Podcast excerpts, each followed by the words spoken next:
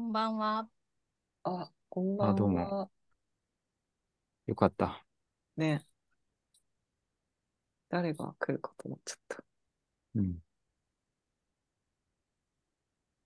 よかったですね。たどり着けて。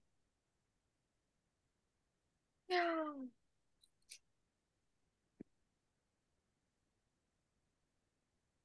なんか、方向を間違えるって、うん。交通機関ならではというか、確かに。馬とか乗ってる時代は、すぐ気づけたのかな。え、でも私歩いてる時でも方向を間違えるから。あんまり。やっぱ交通機関ならではではない気がしてきた。うん。いやー、乗ってる、東京方面に乗ってるのになんかずっと暗いままだなと思ったら、とんでもないところに。どうもありがとう。うんう。ん。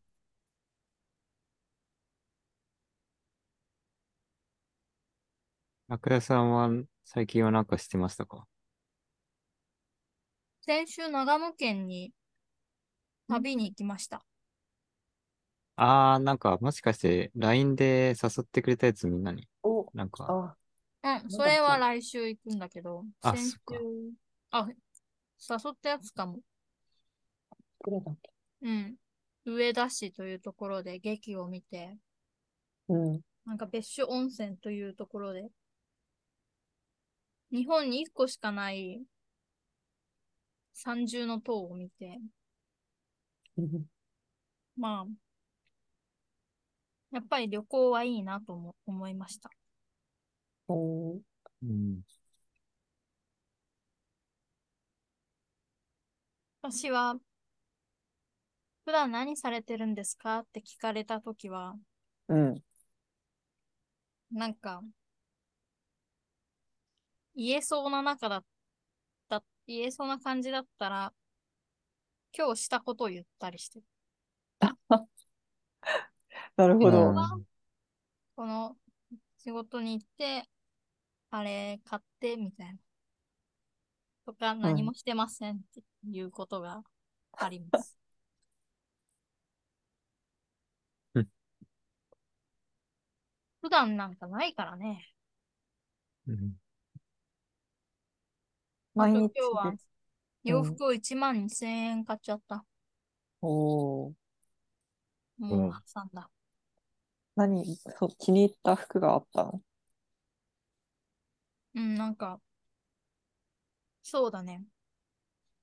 今月末に大きな旅行をしようと思っていて、その時に可愛い服着ていたいから、うん。ちょっと奮発してしまいました。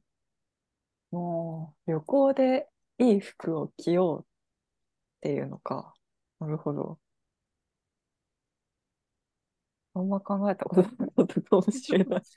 うんいや、私も今月末旅行行くんだけど、なんか乾きやすい服とかで、そういう基準で持ってこうと思っている。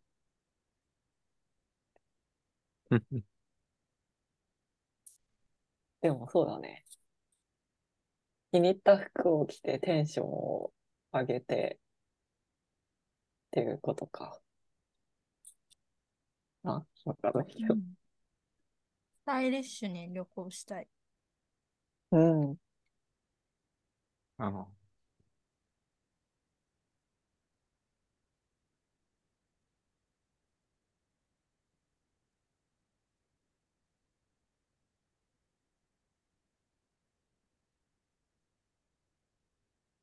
なんか、ラクダさんは今日の、あの、話の中で、なんか、ここはこう思うとか思ったことありますか？メンタルの強さの話があったじゃないですか。はいはいはい。なんか、私ニュースとか弱いんですよ。うん。わかるな。なんか未だに何年か前に外国で学生デモしてたら手すりが折れて。落下して何人か死んじゃったっていうニュースをなんか一家に一回ぐらい思い出して、ええ手すりごときでと思ったり、その家族は今何してんだろうなとか思ったりして、うん。気分が落ち込んだりするんですけど、うん。異議申し立てには、結構強気というかまあ、できる方な気がしていて、なんかこれは違うんじゃないですか？とかは、に対するメンタルは強いな、と自分で思って、なんか、そういうことを考えました。場面によるメンタル。ああ、確かになんか、特定の状況にだったら、まあ、ある程度、いける？みたいな、そういうのはあるような気がするな。うん。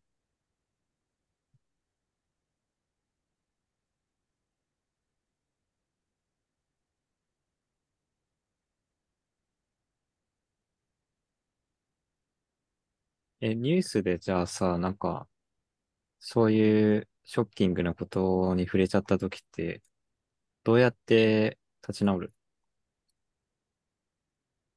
ち直れないよ。立ち直れない毎回思い出し、たまに思い出して、はぁ、と思う。うん。だから、いやでもうんまあ新聞は基本的に読まないし、うん、ニュースも見,、見ません。いや、でもそう、そういうの結構、そういう人増えてるらしいよ。らしいって書いてあった。ああ、し、なんか自分も割と、そう、なんか年々ちょっと落ち込み、ショッキングなニュースに対して、落ち込みやすくなってるような気がするから、こう、割と意識的に見ないみたいなのもあるかも。うん。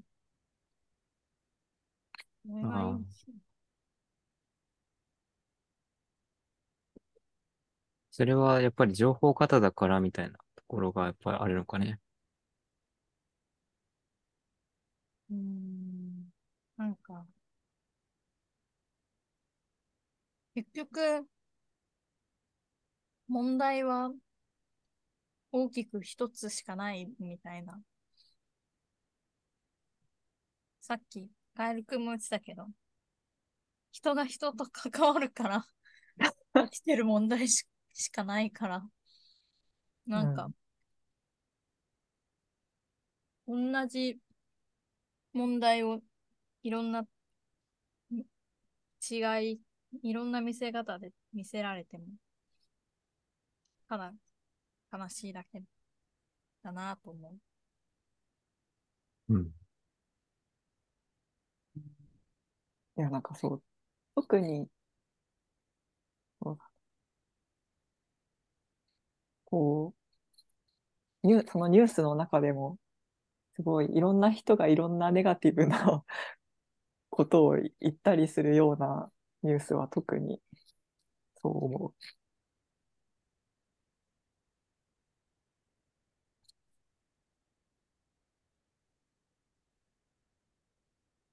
うん。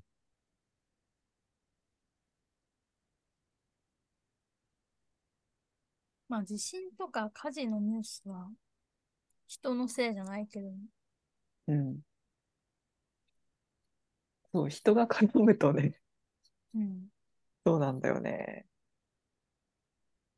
そうだ、この前旅行で、うん、私はかねてより声を出さずにコミュニケーションを取りたいという願望があり、ついに軽井沢駅でうん、切符を買い間違えたので、払い戻ししたいですって、メモ帳に書いて、え駅にー見せたのね。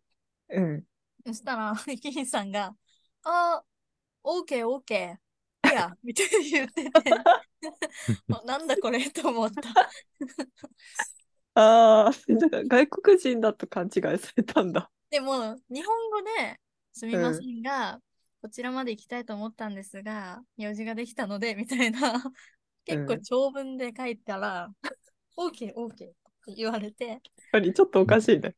うなんそう、なん、なんだと思、思われたんだろうって。まあ、なんかパニックを引き起こしてしまって、ちょっと、それ以降筆談はやめた。その長野の旅は筆談の旅にしようと思ったんだけど、できなかった。パニックを引き起こすから。うん。え、でも、パニックって結構怒っちゃう。なんか私、外国人っぽく見える人がさ、から日本語で話しかけてるられてるのに、なんか英語で返しちゃったりするもん。そういう時ある。あそう。ダメだったんだね。普段の旅は。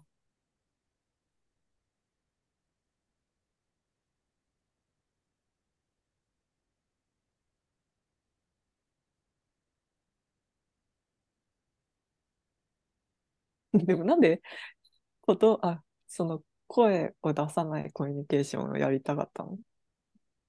なんか、早いし、早く理なくなることができないし、声はね、うん。あ、声は？う。うんん、声も。早いし、うん。もう一回再生できないし、確かなんか、なんでだろうね。声出すのって大変じゃん。に。うん。うん。だから、筆談でやりたかったんだけど、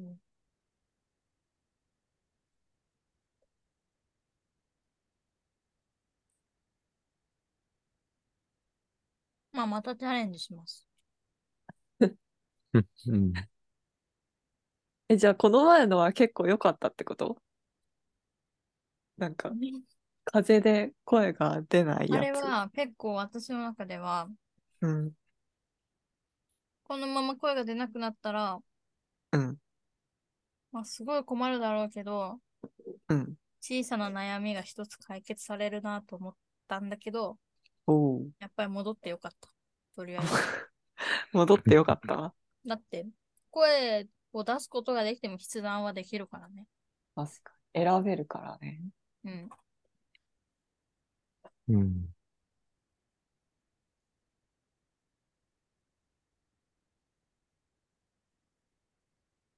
まあね、でもやっぱり声を出さないことによる相手への不信感を与えるっていう恐怖がやっぱり確かに。あるんだよな。なんか、なんで声を出せるのに出さないのかみたいな。でも、駅員とかだったらさ、なんか、普通に筆談ぐらいできるかなと思って、まずは慣れてそうな駅員さんからやってみたんだけど。うん、いや、初対面の人だったら全然いいとは思うけど。ああ、全然いい。急に変わったらってことか。うん。ああ、確かに。確かに。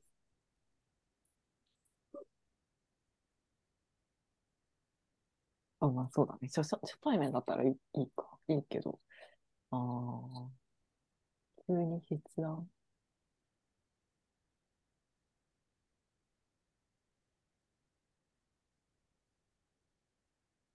でもやっぱ感情を伝えるのは難しくない？筆談で。うん。でもそれは伝えたくない。あるいは伝わらなくてもいいみたいな。表情で伝えるの？なんか、文字で伝わる範囲が伝わればいいかなって。なんかうん？笑ってても本当に面白いわけでもないし、ありがとうございますっていうのは本当に感謝してるわけでもないから、うん。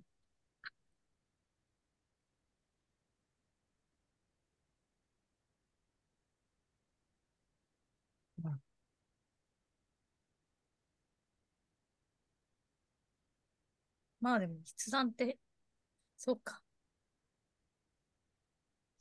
手話とかあるからね。一番、一番しないコミュニケーションなのかな。ああ。面と向かっては。一うん番しない？うん。でも手話あっても、その喋れない人が手話をすることができても、相手はできないっていうのは多いだろうから、そうとも限らない。でも確かにあんま見たことないかも、筆談って。筆談で話しかけられたことない？ないな。ないね。ない、ない。うん。なんか、この前、地下鉄の駅歩いてたら、ホームですごい、なんか一人で喋ってて、なんかうん。道行くホームの人に話しかけてるおじさんがいて、うん。私が通りかかったら、その喋りが英語になって、なんかこんなうん。分別なく喋ってる人でも、人の見た目で自分の言葉を変えるんだって面白かった。外国人に間違えられるんだけど。え、外国人間違えるから。ね、間違える。うん。間違えらどういうこれる、間違えられる？なんか、え、我々はずっと知ってるから間違えないんだけど、そうなのかな？他の人から見たら、ラクダさんは見えないのかな？なんか、日本人の落ち着き、落ち着いたぼんやりした目とかを持ってないのかも。なんか、もうキョロキョロしてるから、観光、外国人観光客だと思われて、えー、なんかその変なおじさんの言葉も変わって、変、変じゃないということが分かってるね、それで。え、な、なんて言ってたので、その人は？なんか聞いてたの？なんとかどこですか？なんとかは何ですか？なんとかは何ですか？って言ったのに、足が通った瞬間、それが英語になったの。え ーなるほど。だから本当に聞いてたのか。確かに。うん。で、答えてあげたの？いや、なんで英語になったんだし、と思って。ツッコミみたいな。うん まあね、だからね。なんで筆談の話とこれがつながるのかちょっとわかんなくなっちゃったけど。そう、声のね、声はね、軽率なんですよね。ああ、そうだね。無意味、なんか、うん、適当なこと言えちゃうもんね。すぐに。うん。うん。いや、あと、私も声出すの苦手なんだけど、どうしたらいいんだろう。なんかいろんな意味で苦手なんだけど、一つは声、大きい声が出ないという、結構聞き直されちゃって、うんうんうん。お店とかでも聞き直されるし、なんか大学とかでしあの質問、発表に対して質問とかしても聞き返されるし、なんかめんどくさくなっちゃうんだよね、そう、そうなってくると、なんか。いや、こ練っちが習が、足りないんだと思う。あ、本当？練習が足りない。な、なん何のか反練習すればいい復練習が足りないんじゃないかと私もよく声が小さいからうん、悩んでいたんだが、うん。多分、お願いしますお願いします お願いしますみたいなうん。練習をししなければいけないんだと思う。ああ、野球部員みたいな？そう。そう。素振りみたいな。あちょっと待ってください。ちょっと待ってください。みたいな。あ、確かにね。ああ。いやー、僕もなうん、確かに。ちっちゃい頃から声がちっちゃいみたいなそうだよずっと言われて私たちよね。辛くなったから気をつけて、最近は多少は普通に意識的に大きい声出すとか全然できるようになったけど、大変だよね。ね。大変だよね。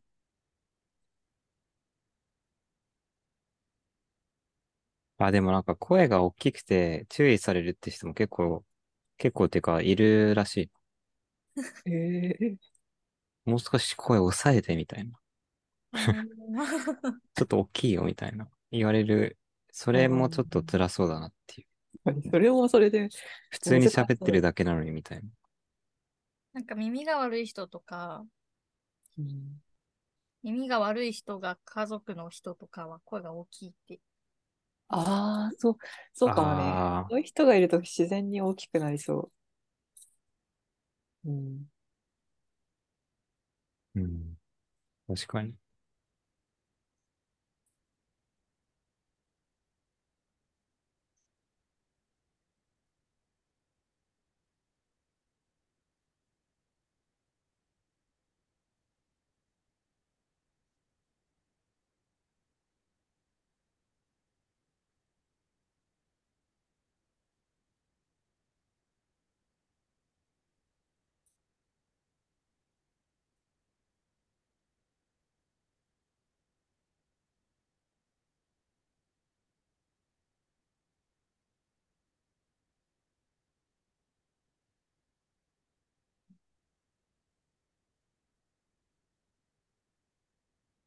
なんか、ラクダさんが今日の話題で挙げてくれたやつで、うん。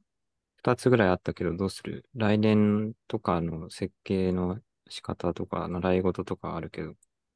来年私がどう生きるべきか、みんなに相談したい。おお、相談じゃん、相談。相談か。相談。次の回でもいいけど。えー面白そう。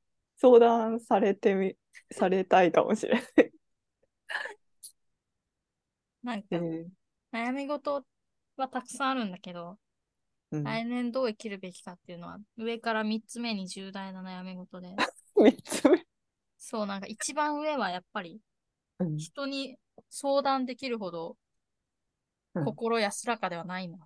あと思うことがあって、あ、はいはいはい。その前、1位が更新されたから、うん2位、現在2位のこと、前まで1位だったことを 初めて友達に話したんだけど、なんかこう、ランキング制なんだなって気づけた。相対的な問題で、うん、そう。ああ、これより、うん。こっちの方は、だから、心の揺らぎが相対的に静かだから、うん、そうだね。じゃあ悩み事の解決方法はもっと大きな悩みを持つことって。それは、あるんだ。何それ、全然解決されてない。心は穏やかにならないじゃん、それじゃ。心は、穏やかになる人は、の遺伝、遺伝とかじゃない、遺伝とか、うん、やっぱ穏やかじゃない人はずっと穏やかじゃないんじゃない？ああ、なるほど。まあ、こんなことは冗談だが、そう。来年。とか来年どう？皆さんはどうやって未来のことを決めてるのかわからない。ううんん。いや、なんかすごい計画する人がいるっていうか、なんか大体の人そうなのかなって思ってきたんだけど、結構それなりに思い描いているのだろうかって思ってる。私は思い描いたりはできない。うん。うん。難しいな。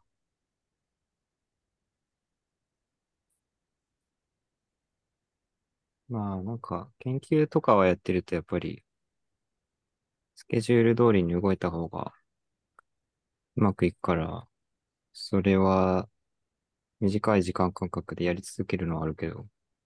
うんうん、うん。来年も研究を続けようと、ちゃんと決意できていて、すすごい。それなら。ああ、来年。そうだね。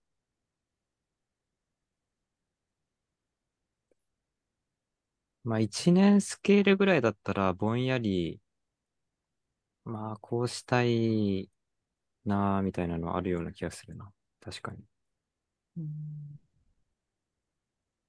私は、仕事も非正規雇用だし、別にアパートもうん。借りてるだけだし、うん。なんか別に器用だから、頑張れば何でもできるし、うん選択肢が広すぎて、うんど、どこから決めていけばいいかわからないんだよ。確かに。確かに。うーんえー、なんか、現状で満足してるなら現状のままでもいいんだろうし、不満があるんだったらそれを解消する方向に行けばいいんだろうし、って感じなんじゃない？え、わかんない。でも、わかんない。現状、現状の満足度が65%で、なんか変えたときに、それが超えるかどうかわかんないけど、確かに、うん。うん。例えば住む場所を変えるってなったら、うん習い事と仕事をもう一回見つけ直さないといけないのかと思うし、うん。仕事も住む場所も変えないとなったら、うんそれはそれでもなんか、いろんなことしたいなとも思うし、うん。自分が何が大切なのかわからない。そんなのはわかんない。私もわかんないな。自分の。確かに。何が大切なんだなんか前うにん、ラクダさんがちょっと言ってくれた、あの、将来どっかに住んで、お金をたくさん持って、子供が5人ぐらい欲しいとか言ってたのはうん変わってないの、そうそう。都心に平あ屋をそうそうそうそう友達とみんなで住む。うん。そこに行くまでの道のりが。ああ、なるほど。超将来的な目標は一応あって、ああ、それあるのすごいじゃん。それじゃ、それはなんか明確な感じがする。うん。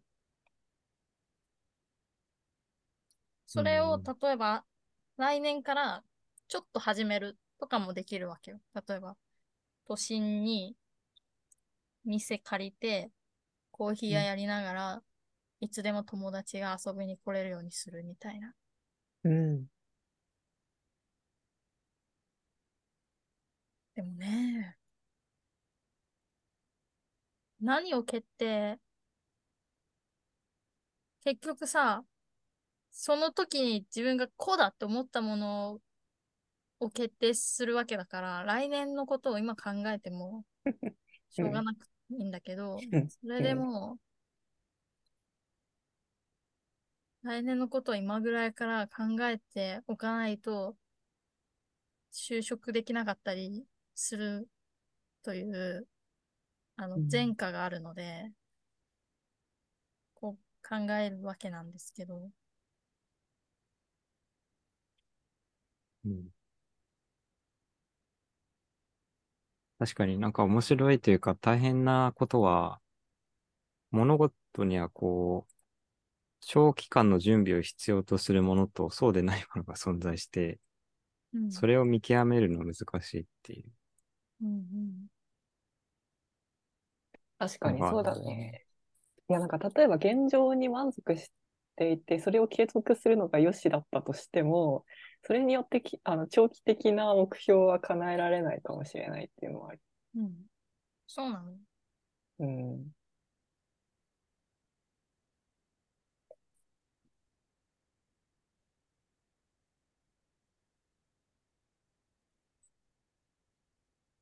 うんうん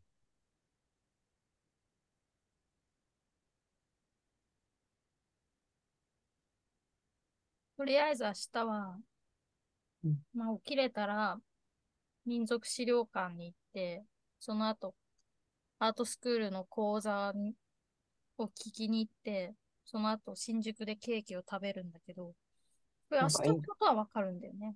うん。民族資料。うんわかるというか、こうならざるを得ない結果になった。もう予定が入ってしまったから。うん。民族資料。うん。この前日本語学校で10月からのシフトを提出してくださいって言われて、うん。10月からのシフト？と思って、うん。よくも会社はこんな風に人の未来を決めさせようとしてきて、えー？ってなっちゃって。だから、仕事はやめた方がいい、来年は。なるほど。確かに。そういや、そうなのかな。うん。10月の、10月に私が何曜日に働きたいかなんて、うん。みんなどうやって決めてるの？働きたいっていうかもう、わかんないから、それ与えられた条件で、自分の予定を間に入れるみたいな、なるほどなそういうことなんじゃないうん。そうなんじゃない？でも10月の条件もわかんないしさ。まあ、なんか、なんか今、まあ、今の気分で出したけど、10月全然仕事したくなくなっちゃったら、迷惑かけるなと思って、ドキドキしちゃう。のうん。そうだね。うんうん。いや、そう。だから、バイトのシフトって、私もなんか苦手だったな。うん。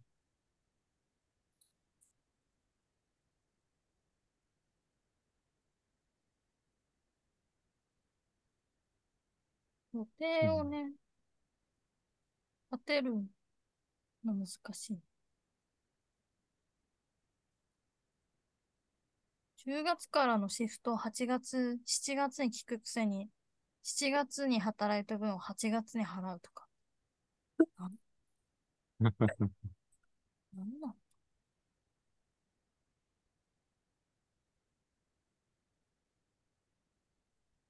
うんでもなんか、選択するのってさ、結構辛くない？うん。選択し続けなきゃいけないっていうのもなかなか。だから、大抵の人は選択をしないという選択を取るのかもしれないという。例えば来年どこに住みたいかっていうのをもう考えないという。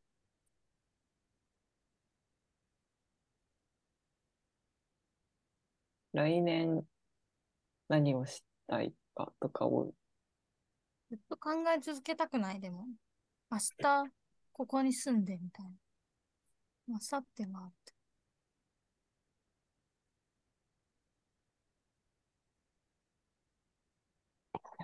あって。選択するのって疲れるからなっていうのはあるしねうん。本当はでも、なんか、すごい長期的な最終目標があったら、その間の、それに到達するまでの期間には、すべきことってなんか自動的に決まっていくんじゃないかっていう、本来は。なんか農業とかをしている場合は、こう、今年の秋に収穫したい作物があるから、今春に豆をまいとかないとまずいなとか、そういうのが少しずつこう、自動的に連鎖的に決まっていくっていう予定立て方が一番無理がないのかもね。じゃあもうちょっと目標を細かくすればいいってことかな。うん。どうやったら都心に平屋を建てて友達が遊びに来て子供が5人できるかな。でもさりあ、えず子供を産もうと思ってだから。あそっから？え、お金とかの方がさ、あれなんじゃない？まず。だから子供を産むんだったらそのために、まずお金が必要で、みたいな、なんかそういう、うん。これをするためにこれが必要、これをするためにこれが確か要みたいな。確かそういうふうに考えていけるんじゃないそう、そう、そう。だから子供を産むために、まあどうやったら相手が見つかるかっていうのを考えてるんだけど、まあ別にああ養子でもいいんだけど、うん。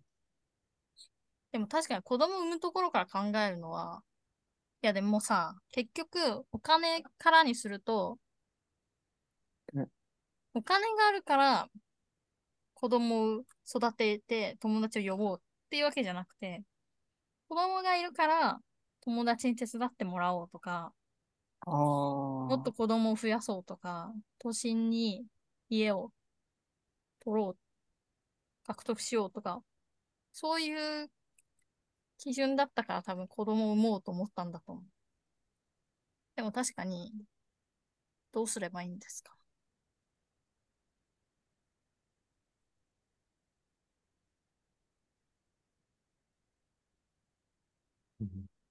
じゃあ、っていうことは、子供を5人というのが一番上の目標だ、上っていうか、えっと、優先度が高いってこと？一番優先度が高いのは、友達と住むっていうのは。あ、そこなんだ。そこが優先度が高いの？そうで、今、シェアハウスしてるから、うん。そこは今やってる途中で、でもなんかシェアハウスしてみて、なんかみんなが各々の問題に取り組んでいるうん。のは、別にシェアしてるのはハウスだけというか、うん。なんか、なんかもっとしたいなと思う。あ、なんか一つのプロジェクト的なことをしたいっていうこと？そう、ああ。なんか新しい家族ですよね。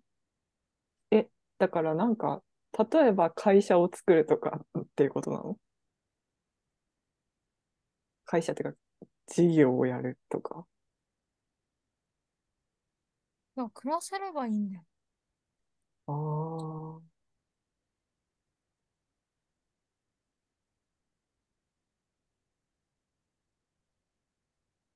あ、だから、友達同士で家族を作る的な？そうそう。面白いね。沈没家族というやつですね。え、そうなの？そういう言葉があるの？そういう映画があるらしい。まだ見たことないけど、えいろんー、な人でうん。子供を育てるみたい。えー、なんか面白そうだね。なんか不穏なタイトルなんだけど大丈夫なんですね。確かに、タイトル不穏だね。そう言われてみると。沈没ってど。ういうこと？いや、いいねとか言って。まあ、まだ見たことないから、どのぐらいの映画なのかわかんない。え、面白そう。っていうか、そのプロジェクトやって、面白そう、それ。え、じゃあでもそんな明確な目標あるならそれに向かう道筋を立てればいいのでは？うん。でももう一つ目標があって、外国で長い時間暮らしてみたいというのもある。うん。だから、長い時間？うん。長いってどれぐらい？3ヶ月ぐらい。あ、3ヶ月でいいの？三か 短くとも3ヶ月。長ければ1年ぐらいは暮らしてみたい。長いとか言うから5年とか10年とかかと思っちゃった。それは長すぎる。もう子供を産めなくなる。え、でも向こうで産むとかもあるじそうなんだよね。別に日本の友達じゃなくても。ゃん。うん。でも友達は現状日本にいるから、うん。とりあえずと思って。まあでもなんか3ヶ月でいいんだったら、なんか合間にできそうだよね。確か合間か前とか。に。確かに。確かに。とりあえず保育士の資格でも取ろうかなんで？え？な。え、だってどうせ子供を育てるんだから。どうせってどういう？え、子供育てる人みんな保育士の資格持ってるわけじゃない。そうじゃん。ないいや、そうだよ。どういうこと？え、でも持ってた方がいいでしょ。うん。そんな愛情だけでやったら、うん友達に子育て任せられないでしょ。え、どういうこと？つまり、友達と一緒に子育てをするっていうのは、うん。自分が産んだ子が 違う友達の方を好きになることに耐えないといけないっていう。ああ。そういうことは、すごい勇気がいることじゃない？死にかけてまで産んだ子が、だからお母さんって子供のことこんなに好きなんだって。お母さんって子供のこと好きなんじゃなくて、振られたくないから優しくするんだって、さっき、あの、夜中歩いてた時に、そう帰り道に、うん気づいたんだけど。まあ、とりあえずだから、まあも保育士の資格取ったら好かれるの？保育士の資格取ったら、違う、好かれなくても、なんか、保育士だと思えば、それに友達の子供も預けやすいでしょ。バートスクールのうん。知り合いの、知り合いの人は、知り合いの知り合いの人は、5人グループで活動してんだけどうん、その5人で子供を育てられるように、うち3人が保育士の資格を取ったんだって。え？実現してるんだ、それ。うん。そうそう、それでなんか、それでなんか、この、なんかやってるみたいな。やってるのかやってないのかわかんないけえー、え、その5人で住んで、ど。うん。もう子供もいるの？じゅ、えそれ聞かなかった。多分いるんじゃない？えー、面白いね。だから、保育士取らないといけない。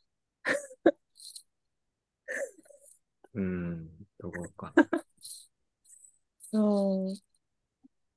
でも、保育士を取るための努力をしてたら、最終目標の友達と一緒に住むっていうのは達成できるの？いや、別に関係ないんじゃない？それを阻むものではないんじゃない？まあ、それはそうなんだけど。うん。いつまでにとかがないから、ダメなのかな？え？いつまでに友達と住むみたいなのがないと。ああ、確かに。確かに、それがそれ曖もあるの昧だと永遠に、うん。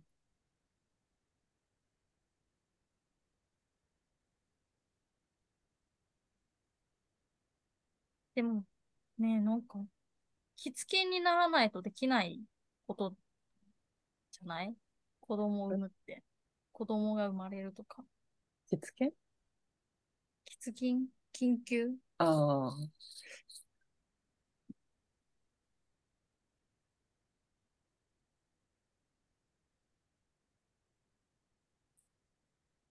うん。まあ、それはじゃあ、それはその時に置いといて、うん。それ以外でできること。何ができるんだと思う？やっぱりお金を準備することなんじゃない？まずは。うん。何円準備したらいいんだろ わかんない。わかんないけど、都5心の人って結構さ、結構じゃない ?5 人プラス都心の一軒家、いやいやは、だいぶ、だいぶじゃない？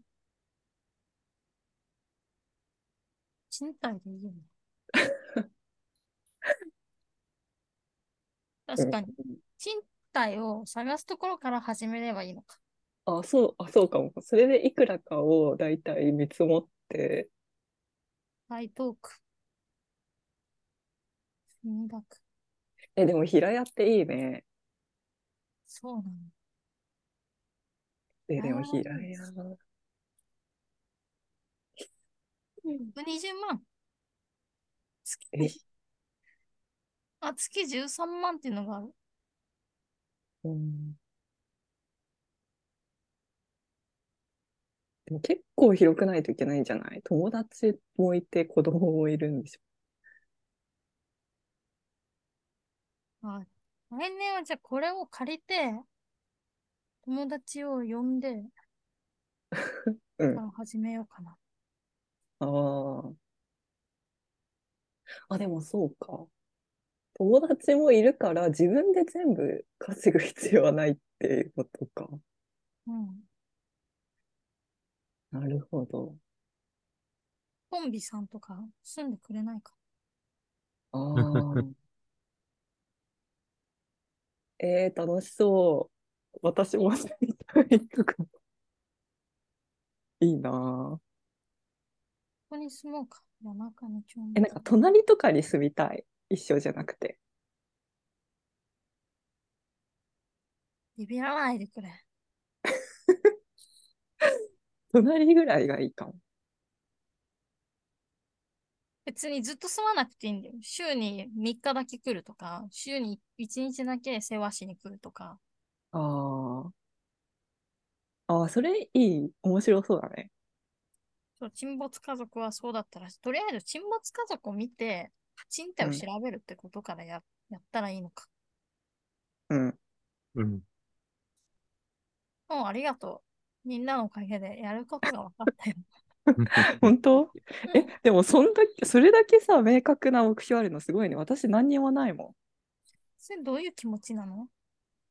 ん。え、どういう気持ち？もなんもない。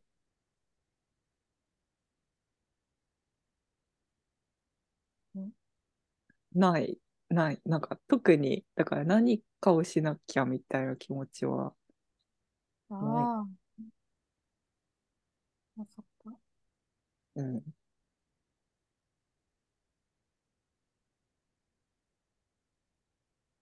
うん。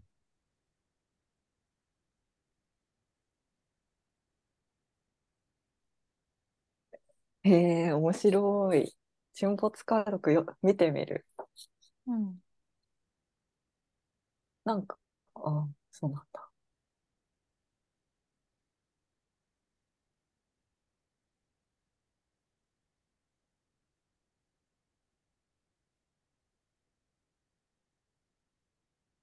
とりあえずゲストハウスでも作ろうかな。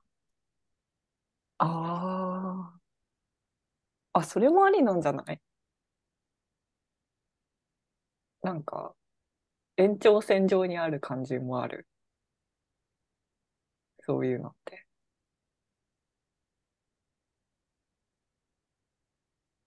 うん。うん。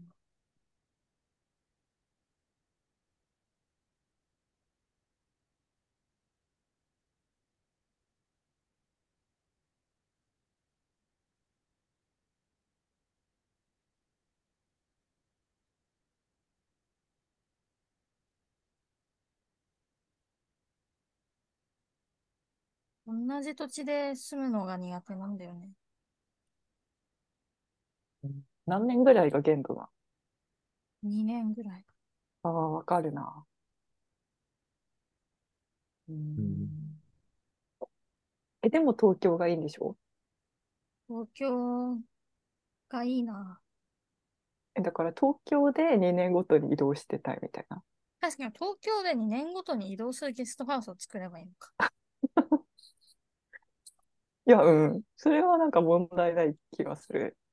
確かにゲストハウスだからといって、ずっと住まなくていいのか。だけどどうなんだろう。なんかやっぱりそういう人気みたいなものってさ、まあどれぐらいそれをビジネス的に成功させる気があるかによるけど、やっぱり評判とかが高まるとか、リピーターが出るってなんか、それなりに長い年数必要なのかもって思ったりもするけど。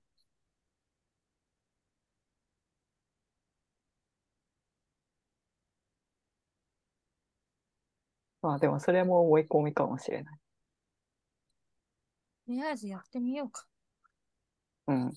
うん選挙とりあえずやってみるのはいいよ。そうなんですね。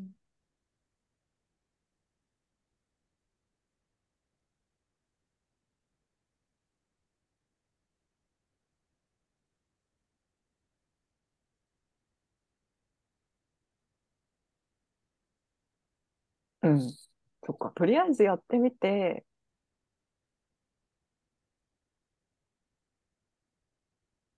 あいいんじゃない？ありがとう。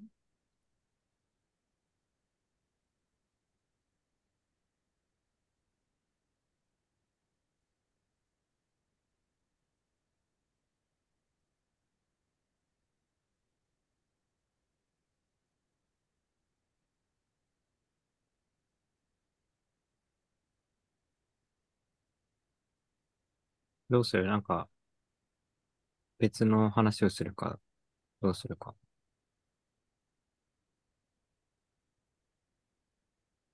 決まったんだ。いや、うん。すごい。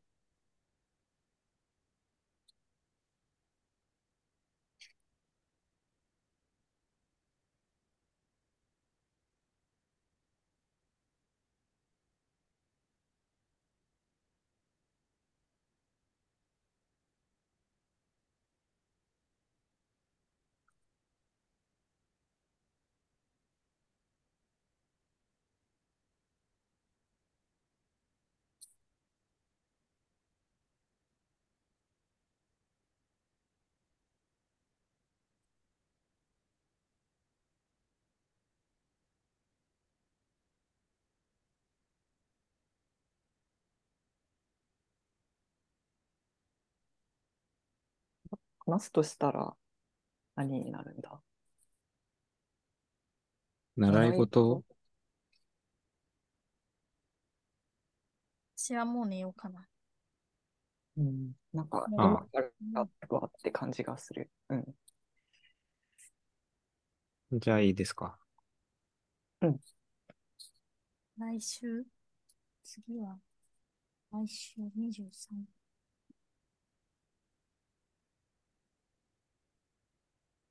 そうだね。次どうしようかね。いいその前日まで旅行に行ってるから、おお。それが近況になると思う。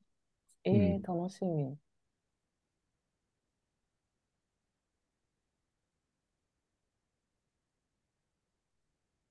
いいですね。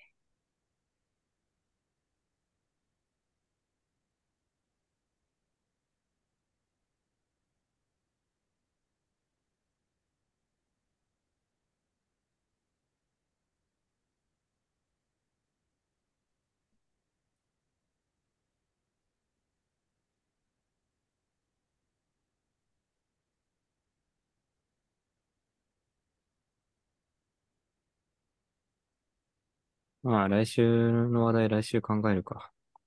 うん。うん。じゃあ今日はこれで終わりで。はい。